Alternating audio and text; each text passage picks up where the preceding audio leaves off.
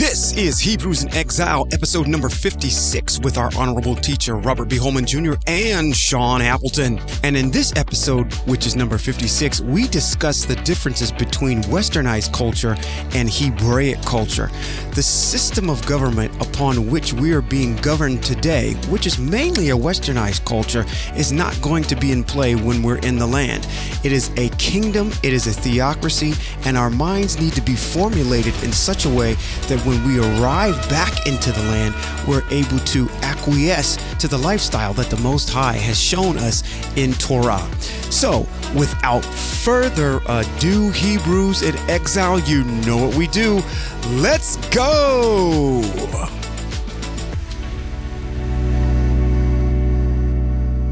This is Rabbi Robert B. Holman Jr. and Sean Appleton. and this is Hebrews in Exile.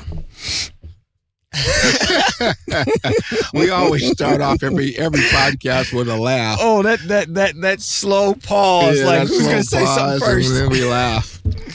You know, we it cannot be stated often enough that we are living in a diaspora. Absolutely. Hebrew Israel has been exiled out of its land to the four corners of the world under the hand of the Most High. Absolutely. We are in this exile because our ancestors failed to honor the Most High as being the Most High by going off and serving other powers. Yeah. I use the word power because power is what the is what the Hebrew language defines El Mhm. as and also because they failed to honor and walk in the mitzvahs that he gave us. I mean, that's very cathartic. What what you're saying, and it's very, it's a very good point to point out because you know, even you know, even as we look at individuals that may have a substance abuse problem, the first thing that we we say if when they go to counseling is admitting that you do have a problem. We have a problem. that the antithesis of Yeah. where this thing Yeah. started was because we decided that we wanted to abandon the lifestyle and governance that the Most High has established through his teams in Torah and go seeking after other things. Yeah. So we have a very big part in this to Think play. about this. If our ancestors, and when I talk about our ancestors, I'm not talking about my my, my paternal grandmother Mhm, mhm. and my paternal grandfather, my mother and father. I'm not talking about them. Mhm. I'm talking about all of Hebrew Israel that was a part of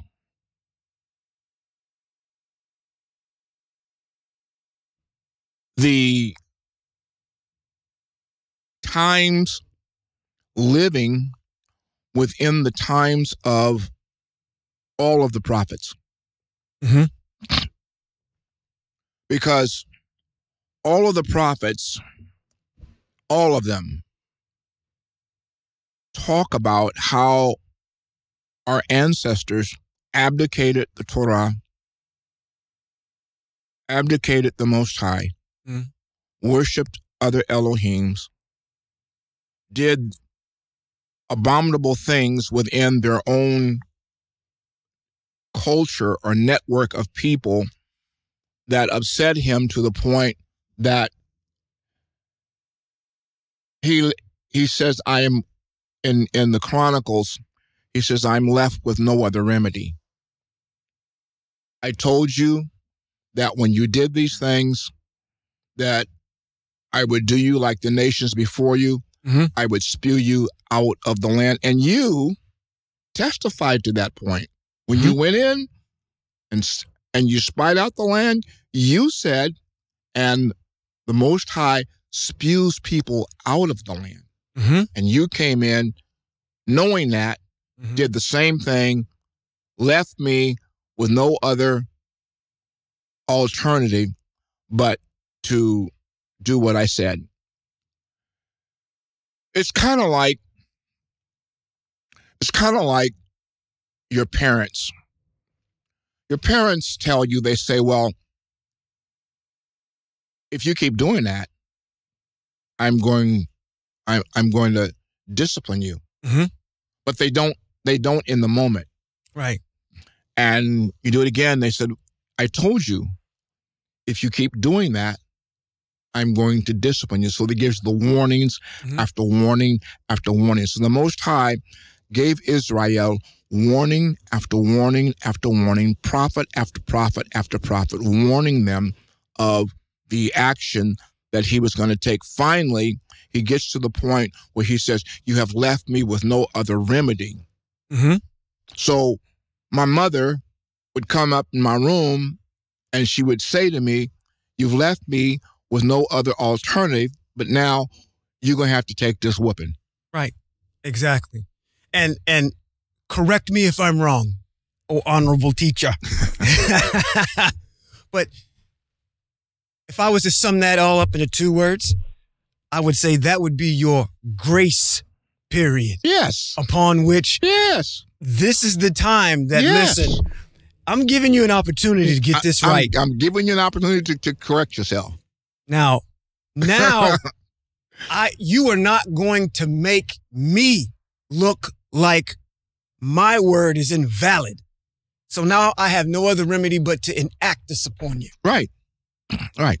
You did this. Right. Not me. Now, with that being said, you have been with me ever since we transitioned to the Hebraic way and started teaching Torah. That was in Oof. 19, no, 2007. That was in 2007. Seven? Okay. 2007. There have been other people that have come into the congregation and have heard us teach Torah in repetition in, Mhm. rep- in repetitive seasons back to back from 2007 until just recently. Mhm. So we've covered we've covered all of the passages and all of the narratives Mhm. that that that cover the aspect and the issues of Torah. Mhm. Now, while we didn't teach specifically Torah, meaning the cutting out the mitzvot, the commandments, and what have you, we did talk about them and we did go over them so they heard them. Sure. Now, let's get to somewhere. Mhm. In Vayikra, chapter number 19 in the Hebrew Bible, and verse 17, it says, let me see if I'm going to go there.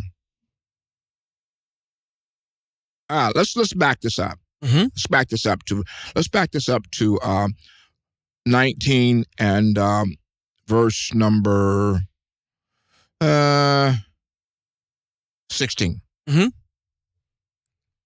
Do not go around spreading slander among your people. Do not go around spreading slander among your people. But also, don't stand idly by when your neighbor's life is at stake. I am Yahweh. But let's just stop there for a minute. I mean, we're talking we're talking mitzvot now. We're we're talking mitzvot. Okay. One of the things that, as a nation of people, that we have to clean up in this diaspora is this aspect of slandering each other when we disagree Mm. about things. And it's interesting to me that if, quote, quote, certain people that were so Torah um, minded would have remembered. Mm-hmm. Well, they're going to go back talking about Sakar. Remember, Mm-hmm. if they remembered what Torah says about this. Uh, there are certain things that would not have taken place. Absolutely. We, we we've seen that manifest several times. Now, why am I bringing this up? I'm bringing this up because, listen, Hebrews in exile. We are a nation of people in exile. Mm-hmm. We have a land. We have a governance. We have a king, Mm-hmm. But we're not in our land. And we're not in the presence of our king and our Moshiach, which is not going to be Jesus Christ. For certain. That's for true. That's true. But while we're in this diaspora, we need to gravitate to understanding how we need to deport ourselves so that when we get in the land, at least we'll have some common sense about how to go about dealing with each other because the difficulty that you're going to find in the land is that the Most High is not going to tolerate the things that we do now in this diaspora, which Yeah. is one of the reasons why we're in the diaspora. And that's you know that's why we we we teach so hard as we do because uh, the other aspect of that is understanding the mentality of what you have to have while you're there. I don't want to cut you off because you're you're on a roll No, with with with, with the mitzvah, and that's very important to teach that. But I, I just for me, it's an understanding of okay f- for the layman, understand this one quintessential fact: your whole entire culture, which is the correct word I want to use there, which is key, is going to change.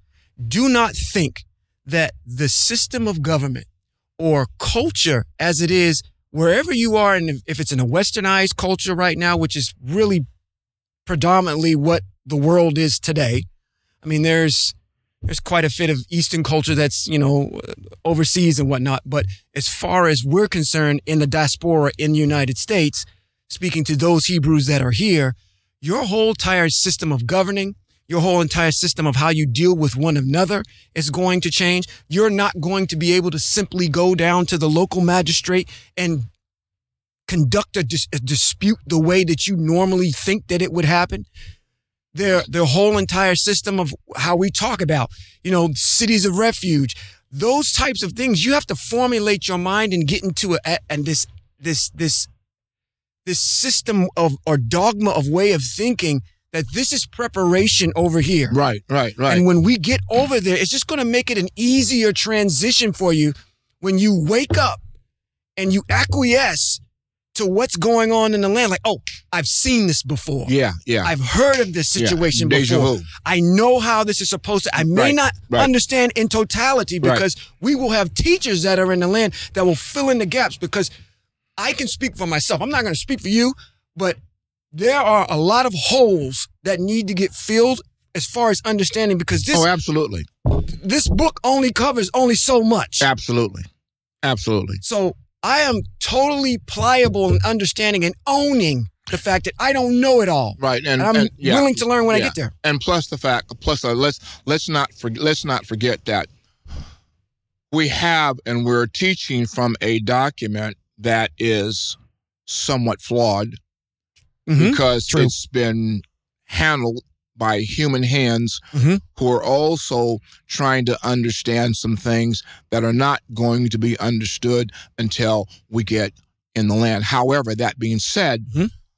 we have a document that gives us enough truth and gives us enough understanding that it appeases Mhm. Our soul in relationship to the Most High Right. at least the Most High knows that what we're going through, understanding that there's a lot that we don't know and there's a lot of pieces that are missing, he understands that we're making the effort Mhm. to understand because he tells us in Devarim that from the places that I have dispersed you, it is from there that you will search for me and you will find me. Mm-hmm. Well, how are we going to search for him and find him if we don't find him within the concert of his word?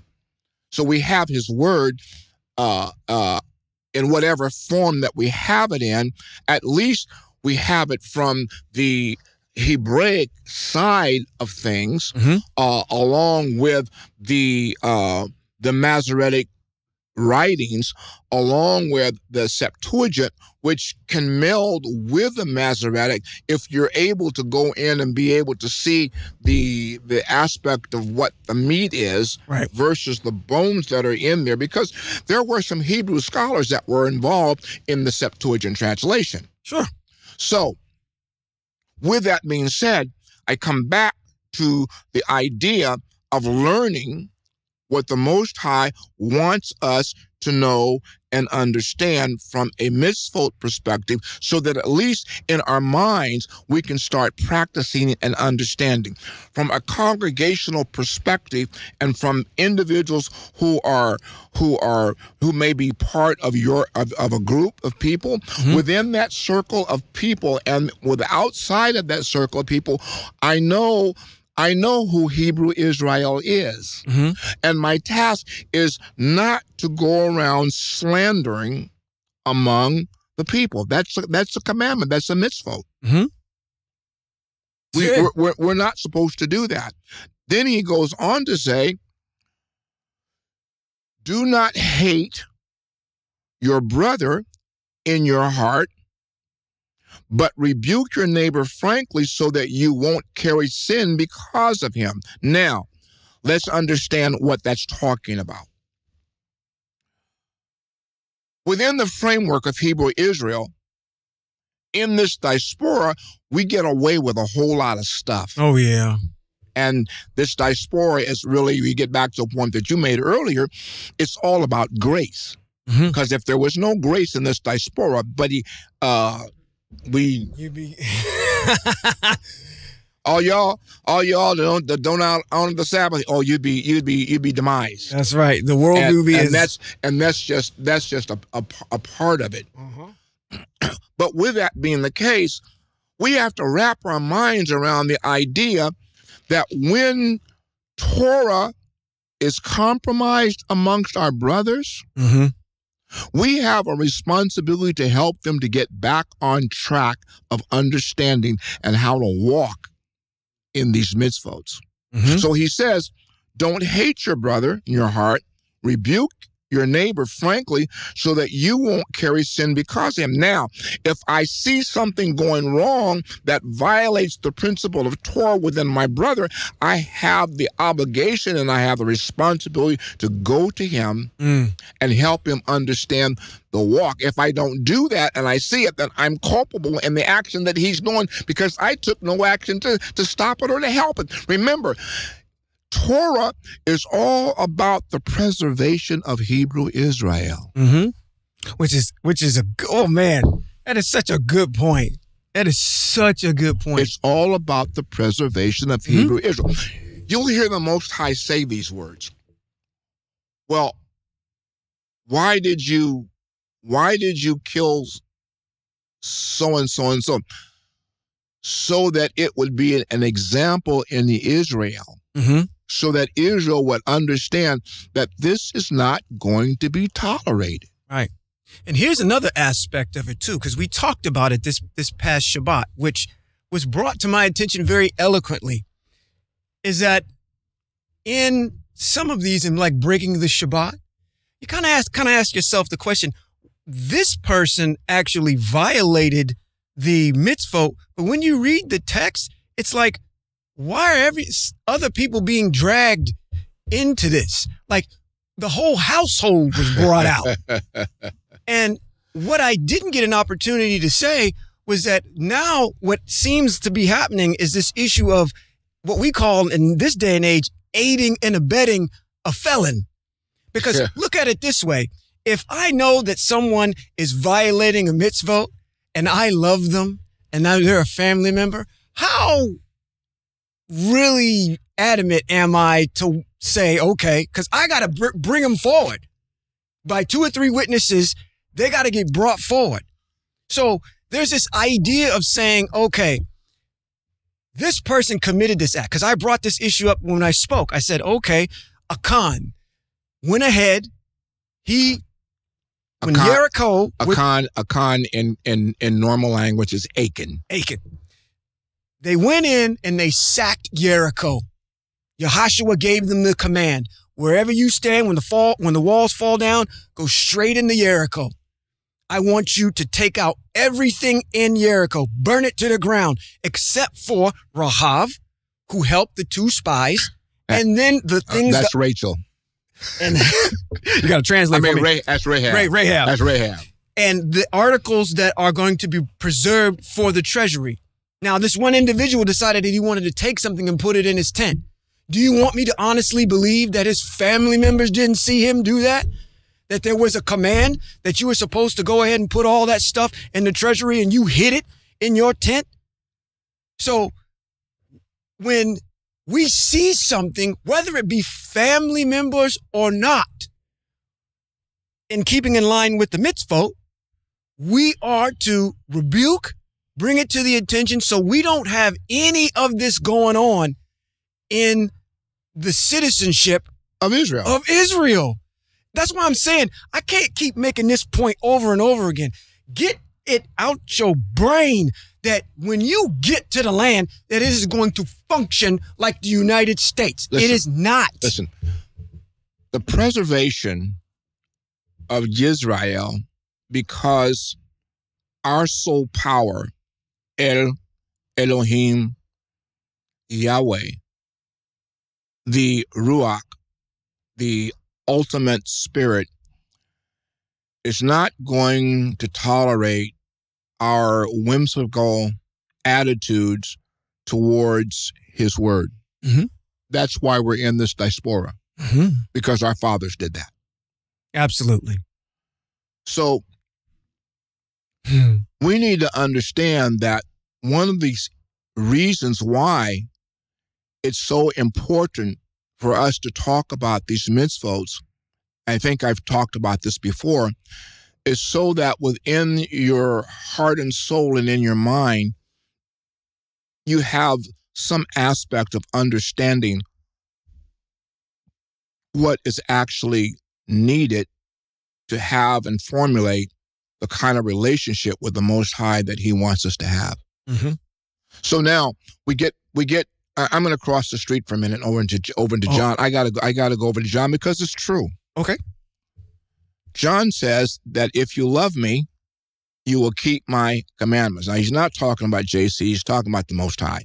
If you love the Most High, then you'll keep His commandments. You'll do what He says. Mhm. But if you if and when he when he talks about that, he's not talking about the ten supposedly that are in Exodus chapter twenty. Those are not the commandments. Those are the wedding vows. Right. Which The you don't do those Yeah, anyway. the commandments are over, and I think chapter thirty-four or somewhere over there. Yeah. Shemot 34. Yeah. So, so now we look at this, and we look at what he's asking us to do. Number one, don't don't slander your people, and don't hate your brother, but rebuke your neighbor frankly, so that you don't carry sin because of him. Don't take vengeance on or bear a grudge against any of your people. Rather, love your neighbor as yourself. I am Yahweh. Now, who says that? He wrote the narrative and then signed it at the bottom. I am Yahweh. This is my word. This is what I want you to do. That's Yahweh speaking. Did, did somebody else say that? What's the greatest commandment? if you love love yourself as you love your neighbors, you love yourself, something to that effect. Something to that effect? Well, actually, I think he's think he, if I'm quoting him correctly, he says that to not to be uh, to love the Most High and to love your neighbor as you love yourself. I think that's the second one. Well- but we quote that as the Yeah. over on the other side. well, they quote it as the main interesting one. because that's a Torah commandment that comes out of Torah. That's correct. And, that is correct. and it says, don't take vengeance on or bear a grudge against your your people rather love your neighbor as yourself signed, I am Yahweh. So if you consider yourself a part of Hebrew Israel, and there is something that has happened, some offense that has happened, you are not to hold a grudge in your spirit. You are to come to your brother and point out the act and say, listen, this is what Torah says. Can you please explain to me, or I'm going to explain to you how we're not holding true to this? Yeah. And I think I'm gonna I'm gonna say this. For all the years that I've been here, I think you've done an excellent job of, and this is the reason why we are where we are, was because we've been so open to people saying, you know, I I don't think that that's what that mitzvot is talking about. Yeah. And we do the due diligence, we do the research, and we present it, and we're big enough to say we were wrong. Right. And this is what the mitzvot says, and this is how we're going to correct it by Right. teshuvah, Yeah. doing a Re- 180 degree turn re- from re- what we were re- doing repent- and walking in repentance righteous, and walking in righteousness. Yes, yes, because righteousness is important. That's that's the point. It's not for you to get in your feelings and go somewhere and hold a grudge against your brother or your sister. That is not how Hebrew Israel functions. How are we going to get anywhere as a group of people if we can't sit down and reason together, at least about the things that we're supposed to be on one accord about? Right. Right. Right. I don't I don't get that. I, I, I don't I don't I don't understand I don't understand it. And you know, I'm talking about this I'm talking about this to to our to our to our viewers and our listeners because I want you I want you to be in sync with and in harmony with the most high at all times. Mhm. Uh, one of the principles that we have discovered in the history of Hebrew Israel is when Hebrew Israel is not in sync with the Most High, and when they find themselves having to go to war, a lot of people die because they're not because somebody is not in sync with the Most High, Right. and sin prevents prevents the Most High from acting in His heavenly host army position Mhm. to destroy your enemies when sin prevails. And what is sin? Sin is a violation of the Torah, the principles, the rules, the governance of the Most High. It's just like it's just like breaking the laws of the land. If you break the laws of the land, you're not in sync with the governance of the land. There is a penalty to pay. Somebody's going to get hurt. Simple as that. And that's a reality that translates over, which is very poignant for us, is that the things that we're talking about are things that are of reality that you can relate to right now in this day and age. Just like you uh, eloquently put, for every infraction that is against whatever state legislation, whatever local magistrates ha- have jurisdiction over this land, you violate those, there's a penalty to pay for it. The only place that I know of where you can continually to violate, violate the laws of whatever your God tells you that they are on that seven o'clock, nine o'clock, and 11 o'clock service where you can go and get a spiritual car wash every single weekend. You can do whatever you want to do. As long as you say that I'm sorry, then it's okay. Where in the real world does that work? I wish I could go ahead and steal your Lexus and say, catch me down the street and then say to the office, I'm sorry. Do you forgive me? do you do you forgive me for stealing it? Yeah, I forgive you for stealing it, but you still are going to have to pay the penalty for what you did. Right, because there, because because because Torah comes back and tells you that there is a penalty for violating the things that belong to somebody else that you have misused or taken. You there's there's there's restitution you got you got to give up. It's it's reality, and Yeah. that's what I love about Yeah. the word of the Most High is Yeah. because it's rooted in reality. Right. I can relate to it as So- I sit here. So he says after that, he says, observe my regulations. Mhm. So we are responsible for knowing what they are and then to observe them. And I have to say to you, I, I realize that you can't observe something that you don't know. Right. But once again, I'm going to come back and I'm going to use the the narrative of this nation that we live in. Mm-hmm. So I break a law and I tell the officer of the court, well, I didn't know. Right. He's going to come back and say something very key to you when you say that. What's he going to say? He's going to say, Your ignorance of the law is no excuse. Just because you didn't know doesn't mean that, oh, we're, we're, we're going to negate it We're going to because you didn't know. we're going to dismiss it. you do what I just did and laugh at you. Yeah. Now, now I want to get into one. I want to get into one that you talked so eloquently about in the past Shabbat. And and by the way, uh, uh, um, for those of you that are listening to the podcast, if you go on to Sound of the Shofar, Sound of the Shofar, FTF, uh, Sound of the Shore, our YouTube channel, you can hear uh, Kohanim Appleton's uh, last dissertation on Yahashua chapter number five, six, and seven. Yep. It's very, it's very, uh, it's a very good dissertation. You'll get a lot out of it. But what I want you to do, I want you to do, I want you to talk about this next mitzvot here in in Vayikra chapter 19, beginning at verse 19. Observe my regulations, period. Don't let your livestock mate with those of another kind. Don't sow your field with two different kinds of grain. And don't wear a garment of cloth made with two different kinds of thread. Now, that mitzvot right there says a whole lot.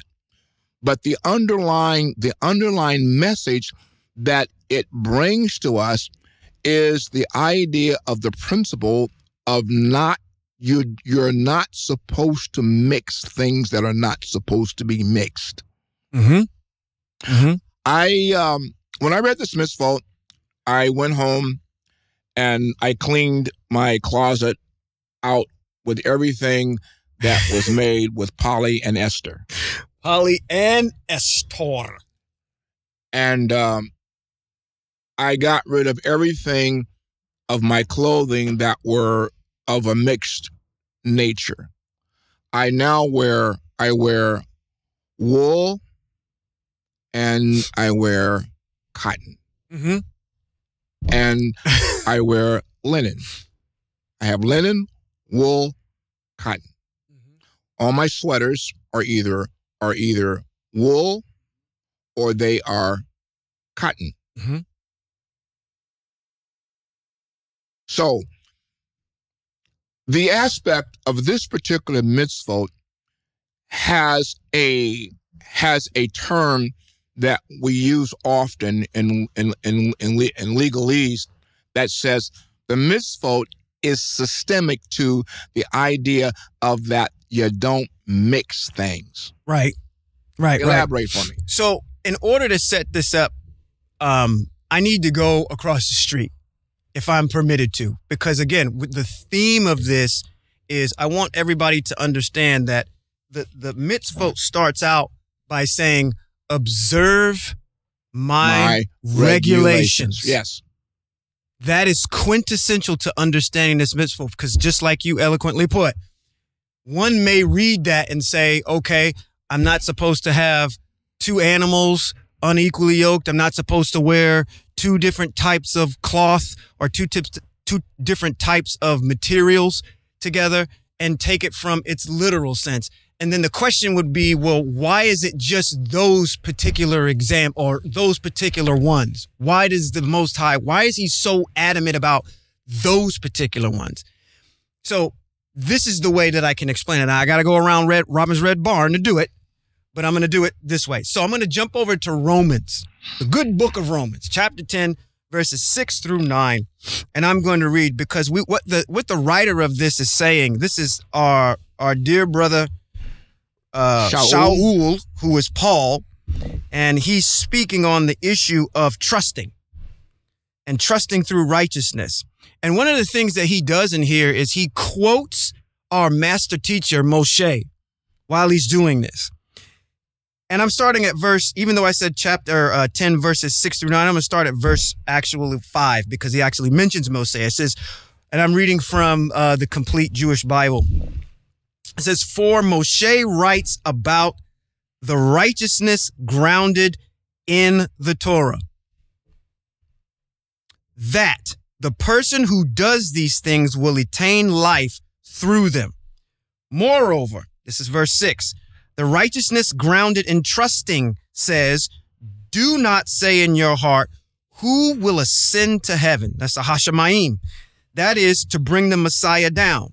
Or who will to dis- who will descend into Sheol? Sheol is not hell. Sheol is the grave. That is to bring the Messiah up from the dead.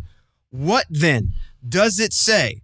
The word is near you, in your mouth and in your heart. This is key. Listen, that is the word about trust, which we proclaim, namely, that if you acknowledge publicly with your mouth that Jesus the Christ is Lord and trust in your heart that God raised him from the dead, that you will be delivered. Now, the issue that we're having with this is I need to jump back over back into Devarim, which is Deuteronomy, chapter number 30, verses 10 through 14. Now just bear with me as I as I go there real quick. Chapter number 30. What did I say? 10 through 14. Yes. Okay. 10 through 14. Now listen to what this narrative says because Paul is actually quoting Moshe, but he's quoting it incorrectly. It says 10. However, this will happen only if you pay attention to what Yahweh, your Elohim says. Now, what he's talking about in the pretext is when we get into the land, if you observe these commands and hold true to them, things will go well with you. This is the prerequisite upon which your success happens in the land. 10. However, all these things will happen only if you pay attention to what Yahweh your Elohim says, so that you obey his mitzvot and his regulations, which are written in this book of the Torah. If you turn to Yahweh your Elohim with all your heart and all your being. 11. For this mitzvah I'm, which I'm, I am giving you today is not too hard for you. It is not beyond your reach. It is not in the sky. So you need to ask who will ascend up into the sky who will go up into the sky for us, bring it to us, and make us hear it so we can obey it. 13. Likewise, it is it isn't beyond the sea, so you need to ask who will cross the sea for us, bring it to us, and make us hear it so we can obey it. On the contrary, the word is very close to you. It is in your mouth. It is in your heart. Therefore, you can do it. Paul is quoting this, and there's two different things that are going on.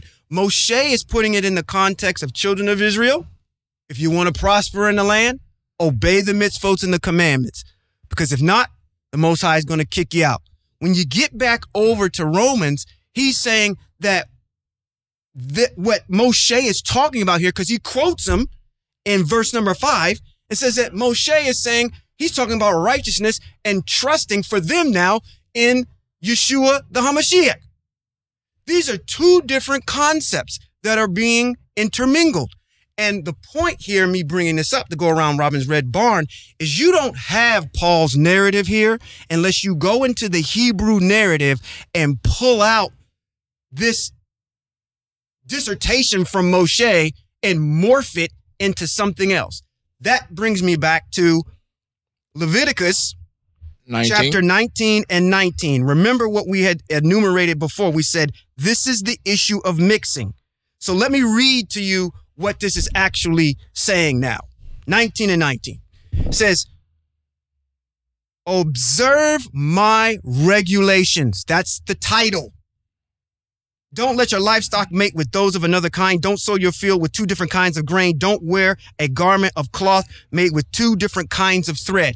Let me read this to you a different way. Observe my regulations, my mitzvot. Don't do any other mitzvot. Don't listen to any other God. Don't listen to any other person other than obeying these mitzvot. Just like you wouldn't have your livestock mate with another kind, or sow your field with two different kinds of grain, or you wouldn't wear a garment with two different kinds of cloth. Don't mix my word with something else. That is what that particular mitzvot is talking about. I know some people, and I know a lot of maybe the Ashkenazis and, and Sephardics may look at this and say, okay, I can't wear anything but wool or only cotton. I would submit to Hebrew Israel that what this is talking about is a quintessential issue for us that says, I don't want you to be Christian. I don't want you to be anything else. I don't want you to be Muslim. I don't want you to be Hindu. I don't want you to acquiesce to any other teaching other than my word. Because what you're going to do, especially the most egregious one that I can point to, is the narrative that's in Christianity. Because clearly, I just read to you in Romans how Paul has taken the narrative out of Devarim 30, 10 through 14, and morphed it into something else, mixing Torah with some other idol doctrine. Yeah, with, with you know, I, I I get it, and, and I get it, I get it. What you have to know when we explain things like this is that one, we are not talking about a religion. No. And it is clear, it is clear from the Hebrew writing in the book of Hebrews that the Greeks and the Romans are promulgating an altogether new religion. Absolutely. Now, now watch this. I called it a new religion. Mm-hmm. Now, what you have to understand by calling it a new religion, you have to realize that Constantine, in the in the in the bringing together of all of the religions that were in authority and power in his day, Mhm. he wanted to establish a religion that they could all follow and live by. Mhm. Therefore, you can call it a new religion. But the Most High never gave Hebrew Israel a religion. Gave him a lifestyle. Gave him a government. What we do, what we talk about is not religion. We talk about a way of life that Mhm. the Most High has given us. So if you ask us a question, well, what religion are you? We'd have to tell you we're not of any religion. That's correct. That's correct. And that and see, that should resonate with a lot of people because a lot of people in this day and age is like, I have no, I don't want to be affiliated with religion, period. It is Yeah. so messed up. Yes, yes, yes. Which is, again, to your point, I want to point out something here too that you mentioned Constantine. We do realize, for those of you that may know or don't know, that this religion of Christianity didn't show up until 60 years after. It's in the first century that it showed up after your so-called Messiah's death. Right. This is, and Islam wasn't 325 AD. Right. Islam is not even established until the to the seventh uh, century. So this what we're talking about the lifestyle that the Most High has laid out for Hebrew Israel has been in existence well before this, and you got to ask the question. Come on, I'm, Hebrew seven. Just read that. Well, Read Hebrew seven. Well, but you see, here's a problem. I, and I think, I think, I'm not sure. I had to go back and listen to a podcast. Mhm. I think we talked about Hebrew 7. I think, I think we broke it down. If we didn't Yes. break it down, We did. we'll, we'll break it down again, but not tonight. Uh, I'm, I'm tired. I'm tired of being compared to something that is so flawed. Mhm. Hebrew Israel is not in this world walking under the guise of a religion. We're walking under the auspices of a king, Mhm. a sovereign, Mhm. a ruach, a spirit, Mhm. an absolute all existent one.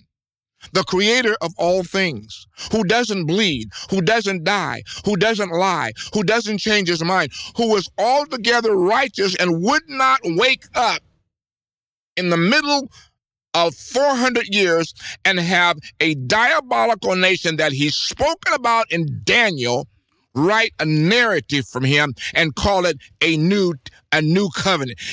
It's not a new covenant. And The new covenant, time. the new Come on. The Come new on. covenant that the Most High is talking about is written in Jeremiah who, chapter 31. And in that day I will make a new covenant with Israel. hmm That new covenant that he's talking about is not that thing across the street. The new covenant that he's talking about is what he's going to do for Hebrew Israel in the messianic era when we're all back in the land. Right. And the goal is all we're trying to do is get y'all ready, wake you up, so you can at least make the transition and not be part of that two thirds that ain't gonna make it. Well, you know, I think at some point I'm to have to come back and um, read from the prophet Jeremiah. Yeah, I mean, Zechariah. yeah, yeah. Zechariah. Um, I got to find it too. Just bear. Go ahead, talk to me. Talk for a minute. I got to I mean- find it. Um, There was there was another when you brought up that other issue about you know waking up from 400 years to to violate his own own word. You know, uh, another poignant point of fact here is that when you do go ahead, I'm gonna bring I'm gonna bring his mama up. I'm gonna bring his mama up Okay. because this is something that is overlooked quite a bit over there because this is a prime example of what we're talking about of how the most high is not going to sit there and violate his own word. I draw your attention to matthew chapter 1 verses 18 through 20 that talks about the inception of, and I'm going to just paraphrase it just for the sake of time because I know you got the, the, the scripture that you want to go to. you don't have to paraphrase. Oh, I can read. Oh, we got time. I can read it. Okay, let's yeah, get it. we can read it. Let's get it for the for the hearing of the people. You're you're you're good at dividing podcasts. Y'all can divide this one up. So Matthew chapter one. Let's go there. Chapter one, verses 18 through 20. Let's talk about him for a second. Okay. 18 reads as such in the complete Jewish Bible. It says, Here is how the birth of Jesus the Christ or Yeshua the Messiah took place. We're all familiar with this story. Okay, let's recant it. It says, When his mother, Miriam or Mary, was engaged to Joseph. Now, in order for me to set this up, I gotta, I gotta, I gotta say something real quick. There is a Torah mitzvot. You can go read it. Um, it is. Let me give you the street and verse. It's in Deuteronomy 22, 13 through 20. And this talks about this idea that says, or this mitzvot that talks about a bride presenting herself as a virgin, then found to having willfully engaged in sexual intercourse with a man while betrothed to while he's betrothed to the damsel. Which in other words is saying if i'm engaged to someone and she decides she wants to go out and have intercourse with another man while she's betrothed to me while she is engaged to me the punishment that she's supposed to receive is a stoning. Okay? That is a torah mitzvah this sets up Matthew 1, verses 18 through 20. Okay, hold on a minute. Hold on a minute. Hold, hold on. So hold your, hold your point. Hold your point. In the Hebrew culture, a betrothal and an engagement Mm. carries the same weight as being married.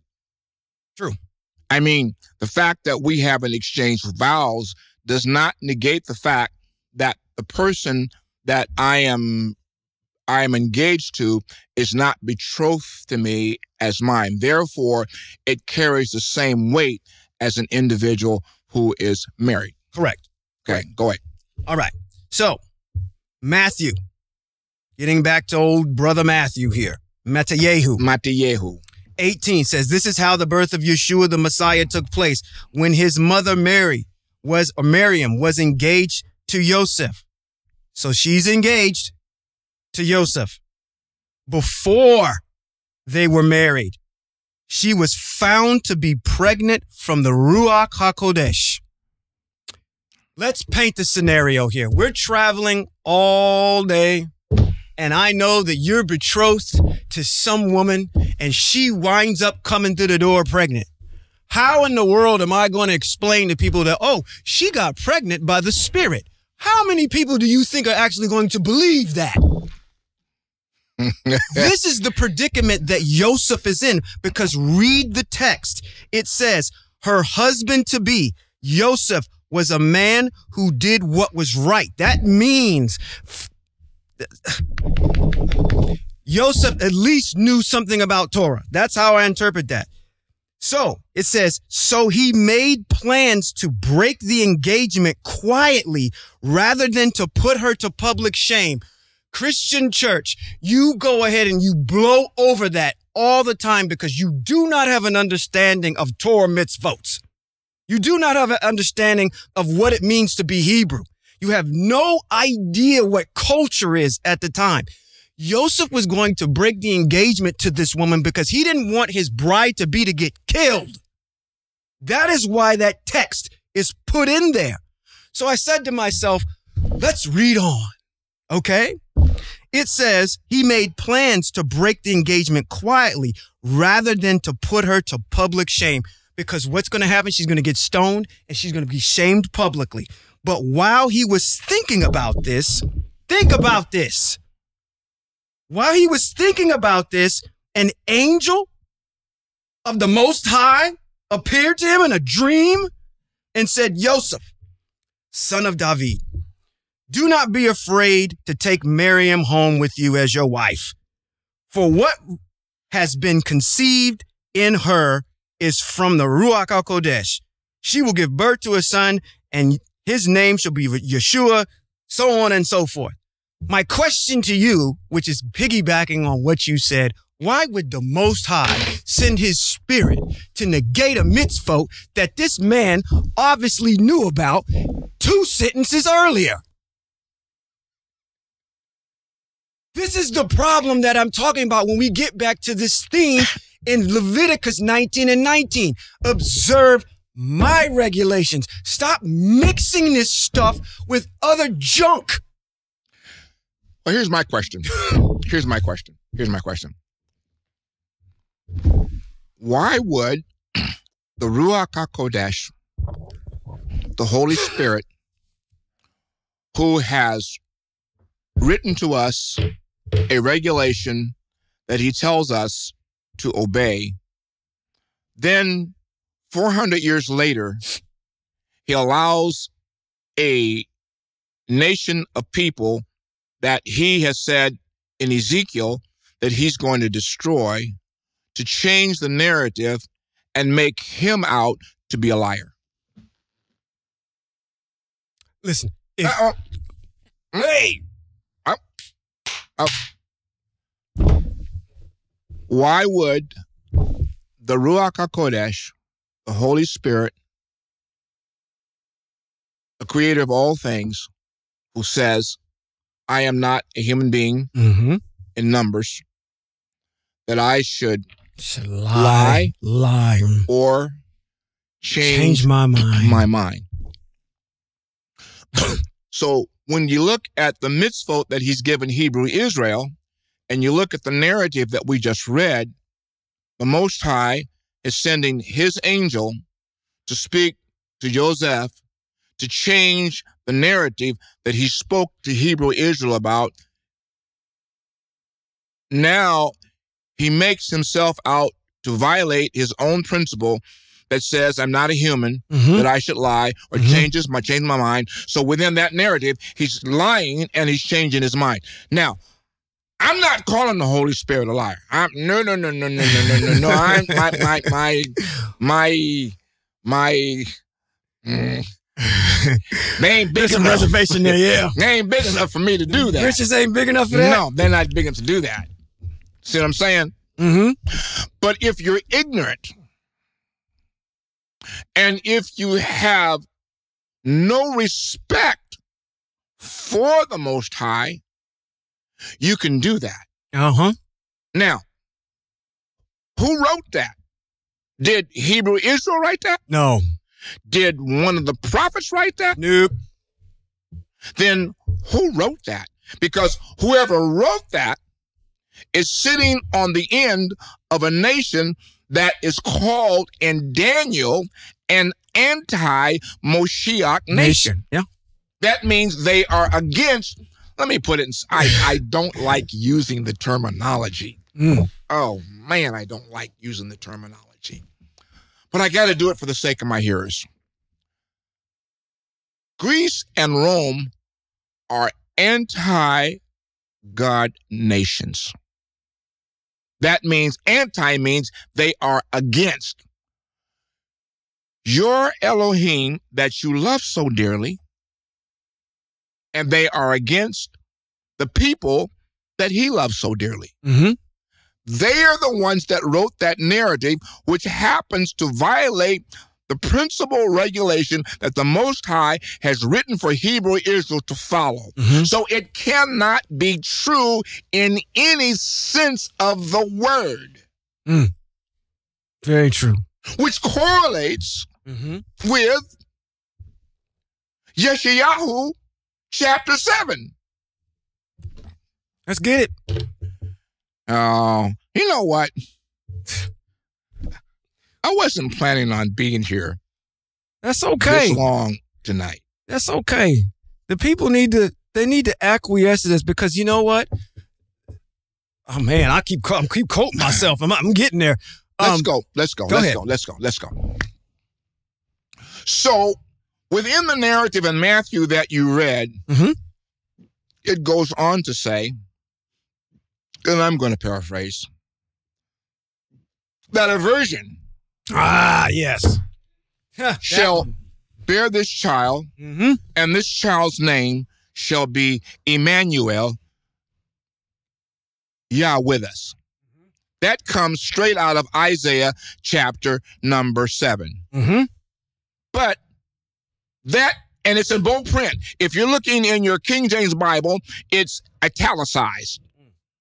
And it has probably a letter or number next to it that refers you back to Isaiah chapter number seven to make you believe that Isaiah 7 is talking about your newborn baby called Jesus Christ, who's Emmanuel, God with us. Mhm. Let's read the narrative. All right. Chapter seven. Are you going? You. First off, we have to go. We have to go to Yeshayahu chapter one to see who Isaiah is writing to. All right. He's writing to the nation of Yehuda. Mhm. Okay, and the kings of Yehuda. Yep. Says it right there in verse one. Yes. So that's who he's writing to. Mhm. So now let's get to seven. Okay. During the days of Akaz, the son of Yotam, the son of Uzziahu, the king of Yehuda, Ritzin, the king of Amron, and Pigok, the son of Ramaliah, king of Israel, advanced on Jerusalem to attack it, but were unable to conquer it. It was told to the house of David that Aram and Ephraim had become allies. Akaz's heart began to tremble, as did the hearts of his people, Mhm. like forest trees shaken by the wind. Now that's that sets up the narrative of what's going what's getting ready to happen. Mm-hmm. Yahweh said to the prophet Yeshayahu, Go out to meet Akaz, you and your son. Mm-hmm. Isaiah and his son. R- remember, Isaiah has a son. Yeshayahu has a son. Mm-hmm. And if he has a son, he has a wife Mm-hmm. who bore the son. I want you to keep that in mind. Mm-hmm. You and your son, Shah- Sha'ar Yeshuv, at the end of the aqueduct from the upper pool on the road to the launder's field, and say to him, talking about Akaz, Mm-hmm. take care to stay calm and unafraid. Don't be demoralized by these two smoldering stumps of firewood, by the blazing anger of Ritzon, the Amram, the son of Ramaliah, or because Amram, Ephraim, the son of Ramaliah, have been plotting against you, thinking we will invade Yehuda, tear it apart, divide it among ourselves, and appoint the son of Tav, uh, Tavel as king there. Mm-hmm. This is what Yahweh Elohim, says. Mm-hmm. It will not occur. It won't happen. For the head of Amram is Damascus. The head of Damascus is Ritzin. In 65 years, Ephraim will be broken and will cease to be a people.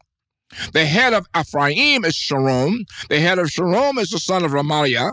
Without firm faith, you will not be firmly established. Mm-hmm. Yahweh spoke again to Akaz. He said, Ask Yahweh, Eloheka, to give you a sign. Now listen to this. Mm-hmm. Remember, Yeshayahu has a son. Correct. Now he's going to give him a sign. Mm-hmm. Ask it anywhere, from the depths of Sheol to the heights above. But Akaz answered, I won't ask, I won't test Yahweh. Then the prophet Yeshayahu said, Listen here, house of David. Is trying people's patience such a small thing for you that you must try the patience of my Elohim as well? Therefore, Yahweh himself will give you, a, sign. Listen to the text because this is the text that's in italics in your Bible and it's referenced back to here. The young woman will become pregnant. It said Mhm. young woman. Didn't say virgin. Sure didn't. It says young woman mm-hmm. will bear a son and name him Emmanuel. Elohim is with us. Okay? That's what it says. Mm-hmm. Now, I'm going to ask you a question. Who do you think is bearing this son called Emmanuel? it's not who Is they- it is it Akaz's wife? No. Mhm. Right, right, right. You got to read on down to chapter number eight. See if we can get there. I want you to keep that in mind. We get down to chapter number eight. Mm-hmm. Yahweh said to me, Take a large tablet, write on it in easily readable letters, Mahar, Shalah, Hashbaz. The spoil hurries, the praise speeds along. I had it witnessed from me by a reliable witness, Uriah the Kohanim, and Zechariah, who the son of Yerikiyahu. Then I had sexual relations with my wife. Yeshayahu is telling you he had relations with his wife. She became pregnant, gave birth to a son, and Yahweh said to him, Name him Mahar Shaal Hashbaz. Became because before the child knows how to cry Abba and Ema, the riches of Damascus, the spoil of Shomron, will be carried off and assigned to the king Asher. Now, let's go on. Let's skip down somewhere. Mm-hmm. Now we got, we got, we got uh the first son, Shahar, uh, forget his name, I, I don't remember, but in, in Mahash al Hashbaz. Hashbaz, that's the first son. mm-hmm. Now we have the second son that's being born. She's pregnant him. Now we go down to verse number chapter 8 and verse, we're going to start at verse 8. It will sweep through Yehuda, flooding everything passing on. It will reach even up to the neck, and its outspreading wings will fill the whole expanse of the land. Talking about this river. Mm-hmm. Yahweh is with us. Emmanuel. That's present tense. Mm-hmm. That's not 400 years later. You may make an uproar, peoples, but you will be shattered. Listen, all of you from distant lands, arm yourselves, but you will be shattered. Let's go on. Let's go down somewhere. I'm trying to find some place down here where I think it's in chapter. Um, okay. Let's go down here to verse 10. Right. Devise a plan, but it will not come to nothing. Say anything you like, but it won't happen because Yahweh is, is with, us. Emmanuel, present tense. Mm-hmm. Then Yeshayahu goes on to say in chapter 9, chapter 8, verse 18.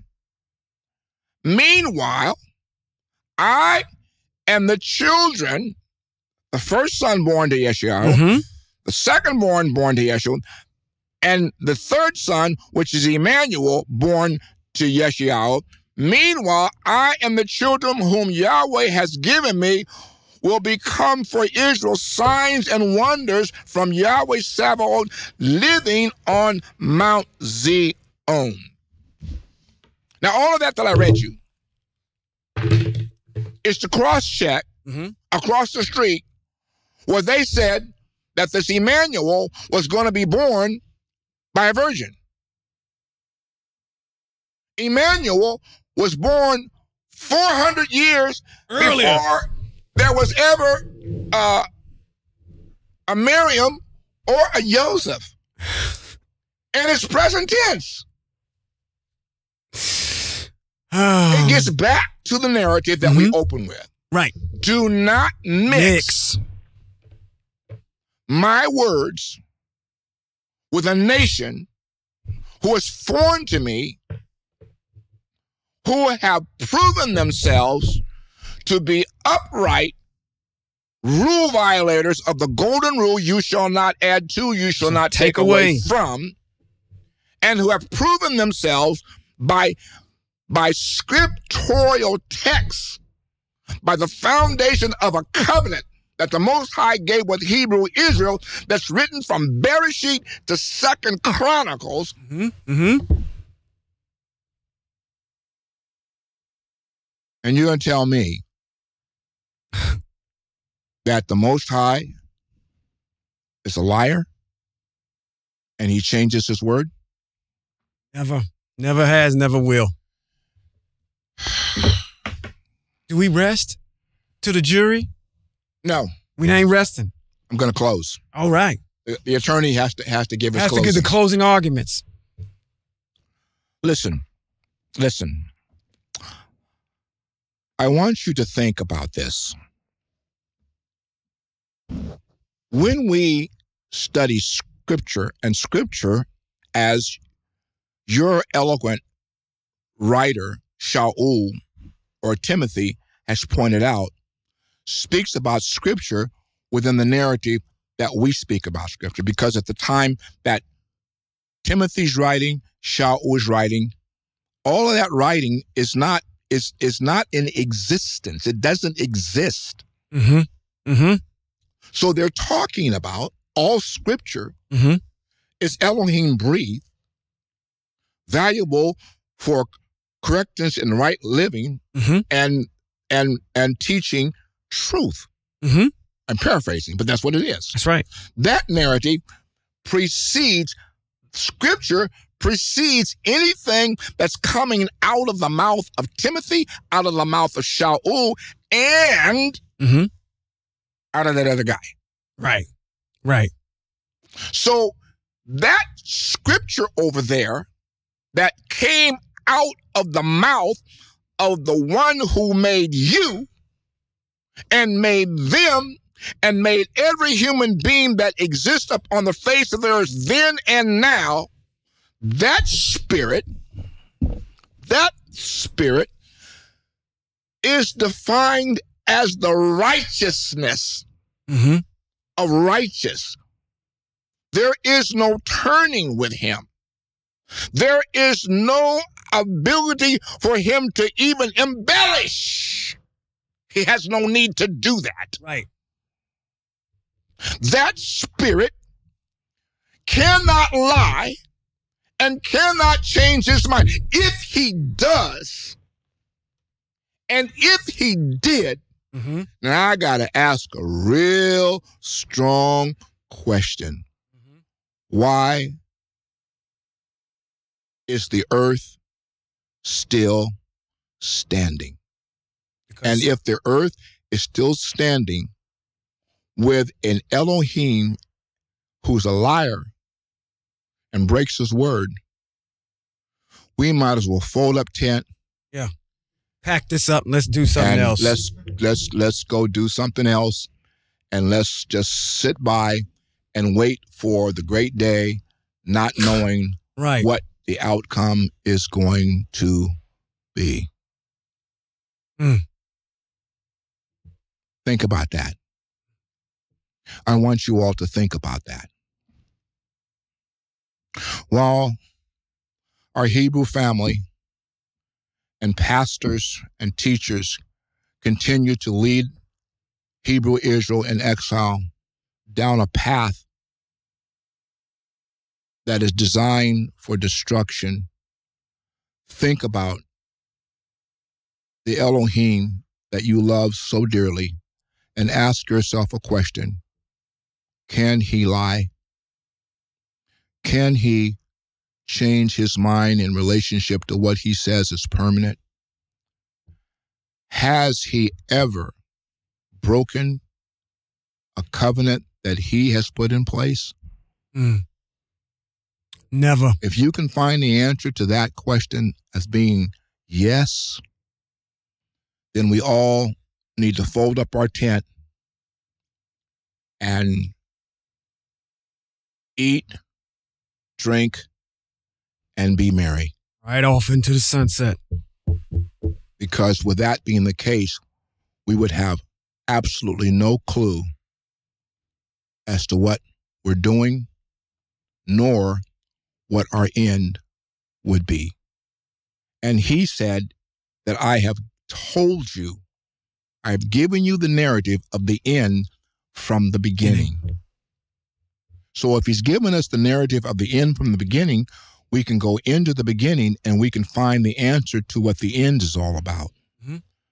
But if he's a liar, as the Greeks have so eloquently stated